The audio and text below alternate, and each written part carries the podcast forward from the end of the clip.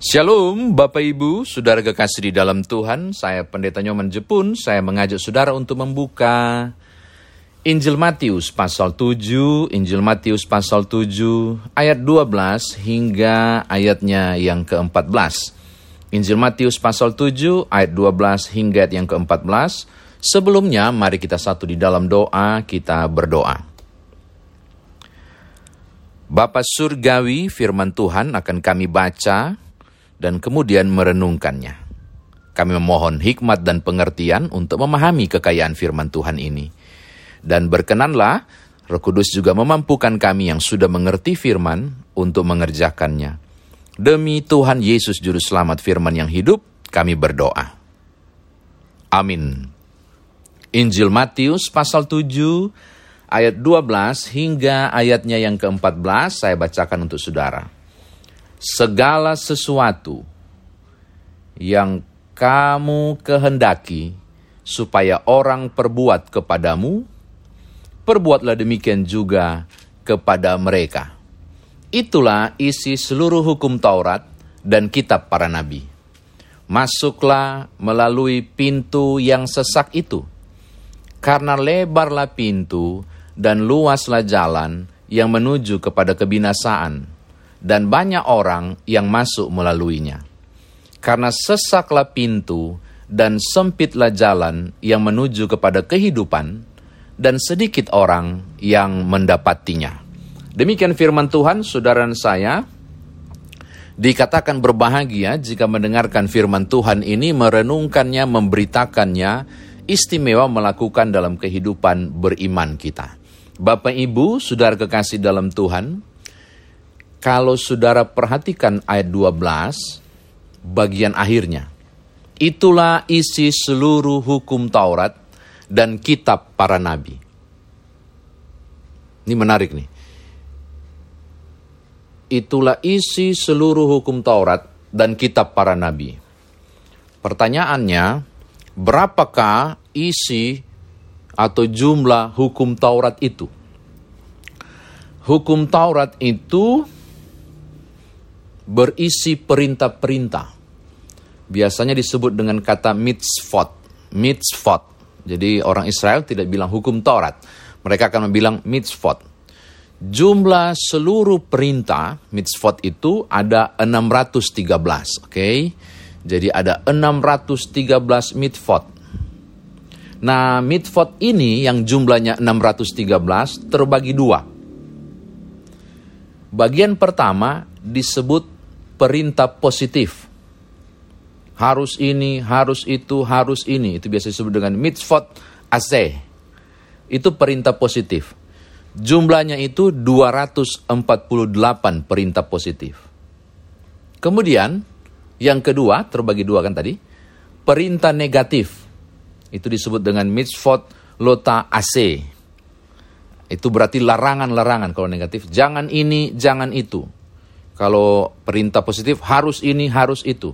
Kalau perintah negatif jangan ini, jangan itu. Berapa jumlahnya? 365 perintah. Jadi total 248 perintah positif ditambah 365 perintah negatif, total mitzvot adalah 613 hukum bunyi hukum Taurat. Tahukah saudara? 248 itu, 248 perintah positif, itu setara dengan jumlah tulang yang ada dalam tubuh menurut para tabib pada zaman itu. Saya nggak tahu sekarang toh. Mulai dari batok kepala sampai ke ujung jari. Total tulangnya adalah dalam tubuh manusia 248 ruas tulang. Dalam tubuh manusia menurut para uh, tabib-tabib zaman dulu itu. Gak tahu kalau dokter modern sekarang, jangan tanya saya.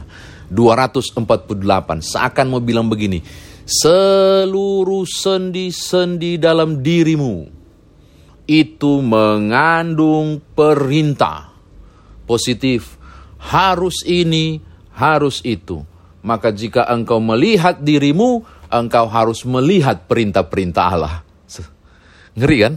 Di dalam dirimu itu adalah perintah-perintah. 248. Sementara 365 itu adalah jumlah hari dalam setahun. 365 itu jumlah hari dalam setahun. 365 itu adalah hukum negatif. Jangan ini, jangan itu.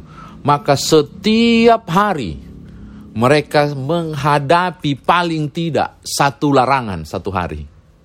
Jadi dalam satu tahun ini mereka penuh dengan jangan ini, jangan itu, jangan ini, jangan itu. Tidak heran kalau Paulus bilang begini, siapa yang percaya pada hukum Taurat justru akan membawa mereka bukan kemudian diselamatkan. Mereka yang menjadikan hukum Taurat sebagai dasar keselamatan justru tidak mungkin diselamatkan. Kenapa tidak mungkin diselamatkan? Kalau orang selamat karena melakukan hukum Taurat, itu berarti Bapak Ibu, tidak ada yang bisa bikin 613 or, 13 hukum. 613 hukum tidak bisa. Satu saja tidak bikin, cuma bikin 612, satu saja nggak bikin, yang nggak selamat. Makanya Paulus mengatakan keselamatan itu kasih karunia. Oke, okay? kenapa saya buka dengan ini Bapak Ibu?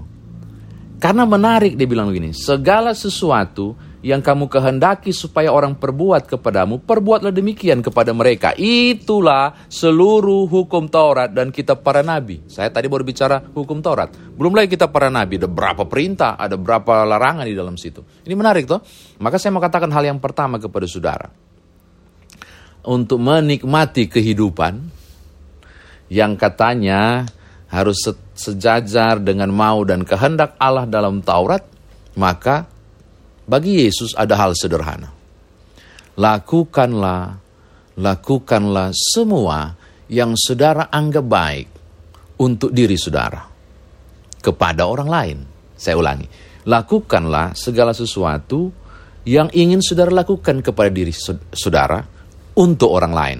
Mudah-mudahan Bapak Ibu mengerti. Karena dia bilang begini, segala sesuatu yang kamu kehendaki supaya orang lain perbuat kepadamu, perbuatlah demikian juga kepada mereka okay? saya ingin diomongin dengan baik, maka saya akan omongin orang dengan baik. Saya akan saya ingin disapa dengan baik. Saya ingin saya diberlakukan jujur. Maka saya akan mulai dengan jujur pada orang lain. Dengan harapan mereka akan jujur pada kita. Jadi menikmati kehidupan dengan nyaman. Itu adalah dengan proses ini. Oke, ini catatan saya yang pertama. Yang kedua Bapak Ibu, walah sulit banget sih kalau begitu dengan berbagai aturan-aturan itu. 613 ini. Terus masa sih saya harus melakukan yang baik kepada orang lain dulu baru kemudian saya mendapatkan kebaikan dari orang itu. Kalau orang lain itu kurang ajar ke saya, misalnya. Kalau orang lain itu tidak hormat ke saya, kalau orang itu tidak santun, apakah saya tetap harus berbuat santun? Kok begini sih aturannya? Saya mau katakan kepada saudara, sebab demikianlah kerajaan Allah. Di kerajaan Allah itu, kata Tuhan Yesus, masuklah melalui pintu yang sesak itu. Karena lebarlah pintu dan luaslah jalan menuju kepada kebinasaan dan banyak orang yang masuk melaluinya. Karena sesaklah pintu dan sempitlah jalan yang menuju kepada kehidupan dan sedikit orang yang mendapatinya. Orang lebih cenderung memilih tanpa halangan. Orang lebih cenderung memilih tanpa larangan orang lebih cenderung memilih jalani hidup tanpa aturan. Jalan tol, bebas hambatan. Karena, aduh, berat banget. Harus melakukan A, melakukan B, melakukan C lagi. Untuk mengalami kehidupan kekal, maka lebih baik memilih menikmati yang tanpa aturan. Tapi saudara harus tahu, ujungnya adalah kebinasaan. Ujungnya adalah kehancuran. Berat banget sih melakukan keaturan ini kok terlalu ketat sih, kok terlalu bla bla bla dan seterusnya. Barangkali saudara akan berkata seperti itu. Saya mau katakan kepada Bapak Ibu. Demikianlah, saudara akan menikmati kehidupan. Ketika melakukan semua yang uh, berat itu. Karena bukankah untuk menikmati kehidupan, saudara harus melalui jalan yang sempit itu. Oke, okay, saya kira demikian firman Tuhan ditafsirkan. Nah sekarang bagaimana kita bawa dalam kehidupan beriman kita. Bapak Ibu, jika saudara ingin diperlakukan baik oleh orang lain, mulailah memperlakukan baik orang itu. Jika saudara ingin kemudian supaya hidup saudara pun bisa mengalami hal-hal yang indah bersama orang lain, mulailah membuat orang lain mengalami keindahan kehidupan. Saya selalu pegang prinsip, apa yang ditabur, itu yang dituai. Dan jangan bicara Tuhan dulu, alam, alam loh, alam bukan Allah, alam senantiasa setia pada proses itu. Tidak pernah engkau menabur bibit mangga dan tiba-tiba berbuah durian. Nggak ada. Tidak pernah Anda menabur, saudara dan saya menabur kejahatan. Lalu saudara akan menerima berlipat ganda kebaikan. Tidak pernah. Dalam satu bentuk percekcokan barangkali atau perselisihan. Mari memulai dan cobalah bagian ini. Tanggapi secara positif. Cari hal yang positif. Dan saudara respon secara positif. Saya mau kasih tahu Bapak Ibu. Otomatis sadar atau tidak, akan menggiring lawan bicara saudara untuk merespon juga hal-hal yang positif. Ketika saudara memulai dengan teriakan demi teriakan, saudara memulai dengan caci maki demi caci maki, gemanya akan kembali. Caci maki yang sama, teriakan yang sama yang akan saudara terima. Ketika orang berlakukan kasar untuk saudara, tetap kerjakanlah kebaikan. Sebab berlipat ganda kebaikan dilimpahkan kepadanya otomatis, otomatis. Kebaikan-kebaikan itu pun akan memframe orang itu untuk sadar atau tidak menyatakan kebaikan-kebaikan yang sama. Ini logika alamiah yang akan saudara terima. Ini hal yang yang yang logis sekali yang bisa dijalani. Dan bukankah dengan demikian saudara menikmati keindahan kehidupan? Menikmati kehidupan ini ketika perbuatan baik yang saudara lakukan bagi orang lain cara baik yang saudara lakukan bagi orang lain, kata-kata baik yang saudara lakukan orang lain. Lalu saudara menikmati kebaikan yang sama nanti yang saudara terima. Bukankah saudara menikmati kehidupan itu? Bahkan saya mau bilang begini, tahukah saudara bahwa kata memberkati itu dari kata barak yang sesungguhnya bukan cuma berarti memberkati, tapi menjalin hubungan yang dalam. Menjalin hubungan yang dalam penetrasi hubungan sangat dalam. Itu juga makna dari memberkati atau kata barak. Yang teman-teman yang lain tetangga kita mengatakan barokah. Kita menyebut barak dengan kata jamak pekerta kerja barakah. Dan sudah berkata, aku ingin diberkati oleh Tuhan. Saya mau kasih balik. Jika engkau ingin diberkati oleh Tuhan, prinsip ini pun datang. Segala sesuatu yang kamu kehendaki supaya orang perbuat kepadamu, perbuatlah demikian juga kepada mereka. Jika engkau ingin diperbuat oleh Tuhan diberkati, maksudnya kau ingin, eng, saudara dan saya ingin supaya Tuhan memberkati saudara, saya mau kasih tahu, berkati Tuhan duluan. Ups, masa kita berkati Tuhan dari kata barak tadi, jalin hubungan yang dalam. Jika engkau ingin diberkati oleh Tuhan, berkati Tuhan duluan dong yaitu jalinlah hubungan yang dalam dengan Tuhan. Penetrasi hubungannya sangat dalam. Maka hubunganmu akan terjalin indah juga dengan Allah. Ketika Allah melakukan hal yang sama. Kan sesederhana itu, walaupun sebenarnya konsep teologisnya nggak begitu kan. Bahwa aku berbuat baik kepada Tuhan, bukan untuk mendapatkan kebaikan dari Tuhan karena Tuhan sudah lebih dulu berbuat baik yaitu menyelamatkan engkau. Itu benar. Saya tidak saya tidak menggoyang teologi dan prinsip itu dan itu oh, dan itu alkitabiah banget. Yang saya bicara soal hal sederhana dari ayat ini. Bagaimana mungkin engkau berharap diberkati oleh Tuhan kalau engkau sendiri tidak memiliki hubungan yang dalam dengan Tuhan? Iya kan? Jadi aku ingin diberkati oleh Tuhan, maka aku akan memberkati Tuhan lebih dulu. Itu hal sederhana. Aku aku ingin kemudian mendapatkan hubungan yang baik dengan sesama. Orang itu bersedia untuk berbuat baik kepadaku dan menjalin dan membuat senyum kepadaku, saya akan melakukan yang sama. Studi kasus. Mudah-mudahan setelah pandemi Bapak Ibu bisa coba. Silakan Bapak Ibu jalan. Berjalan di tempat umum misalnya. Anggaplah kita tidak sedang pakai masker karena sudah pandemi sudah berlalu lalu berpapasan dengan seseorang yang barangkali sempat melihat dan melirik saudara. Kan biasa orang gitu kalau berpapasan sempat nengok. Dan ketika dia pas nengok, coba saudara senyum. Dikenal atau tidak, walaupun kepalanya penuh dengan tanda tanya, dia akan balas senyum. Walaupun dalam hati, ini orang siapa ya? Ini ini ini ini, ini hal sederhana dari Matius 7 ayat 12. Tebarkan kebaikan saudara. Nah, kebaikan itu akan dibalas oleh orang yang sama. Kalaupun enggak, oleh Tuhan yang sama yaitu Tuhan yang luar biasa. Terakhir saya mau katakan begini. Ribet banget ya untuk kemudian beroleh keselamatan ribet banget untuk bisa menikmati kehidupan karena harus melakukan berbagai aturan, bayar bang, mahal banget untuk membayarnya. Saya mau bilang begini, siapa bilang? Sebenarnya nggak nggak nggak ada nggak ada yang saudara keluarkan untuk beroleh keselamatan, nggak ada. Saudara sudah ditebus kok gratis, gratis. Yang saudara buat cuma ketaatan, merespon dari keselamatan itu. Yang saudara dan saya buat cuma keselamatan. Yang masuk neraka itu lebih mahal. Ya, masuk neraka lebih mahal dari masuk sorga. Berapa yang Bapak Ibu harus bayar dan keluarkan ketika korupsi?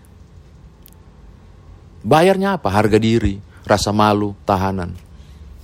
Berapa banyak yang saudara harus keluarkan untuk mabuk-mabukan, untuk pesta pora, pada hal-hal yang berbau kenajisan, berapa banyak yang saudara harus bayar dan keluarkan dana untuk misalnya menggunakan zat-zat adiktif, zat-zat yang merusak diri saudara. Berapa yang saudara bayar? Banyak keluarnya, ujungnya juga neraka. Berapa banyak yang harus saya saudara keluarkan ketika berbagai perkara-perkara jahat saudara buat? Mau bicara duit? Banyak. Harusnya dikorbankan. Ujungnya juga neraka. Sorga gratis. Walaupun Yesus mengatakan itu jalan sempit. Sempit karena banyak aturan. Yang saudara buat tidak mengeluarkan biaya. Karena biayanya sudah dibayar oleh Tuhan. Yang saudara buat cuma apa? Ikuti jalur petunjuk arahnya. Bagaikan jalan tol. Untuk masuk ke jalan tol itu sudah gratis, sudah dibayar. Kenapa terasa sempit? Terlalu banyak aturan. Lari 80 km paling cepat. 60 eh, km paling cepat jalur kiri, jalur lambat, jalur kanan, jalur banyak aturan. Saudara tinggal ikut aturan itu, saudara dan saya. Saudara menikmati kehidupan. Saya mau tutup. Selamat menikmati kehidupan dengan cara dua hal. Ikuti aturan main Tuhan. Oke? Okay? Memang kelihatan sempit karena terlalu banyak aturan. Yang kedua, berbuat baik pada sesama. Lakukan hal-hal yang terbaik. Saudara akan menerima hal-hal yang terbaik. Dan saudara disebut menikmati kehidupan, yaitu hubungan baik saudara dengan Tuhan baik, dan hubungan baik saudara dengan sesama juga baik. Tuhan berkati Bapak Ibu. Haleluya. Amin.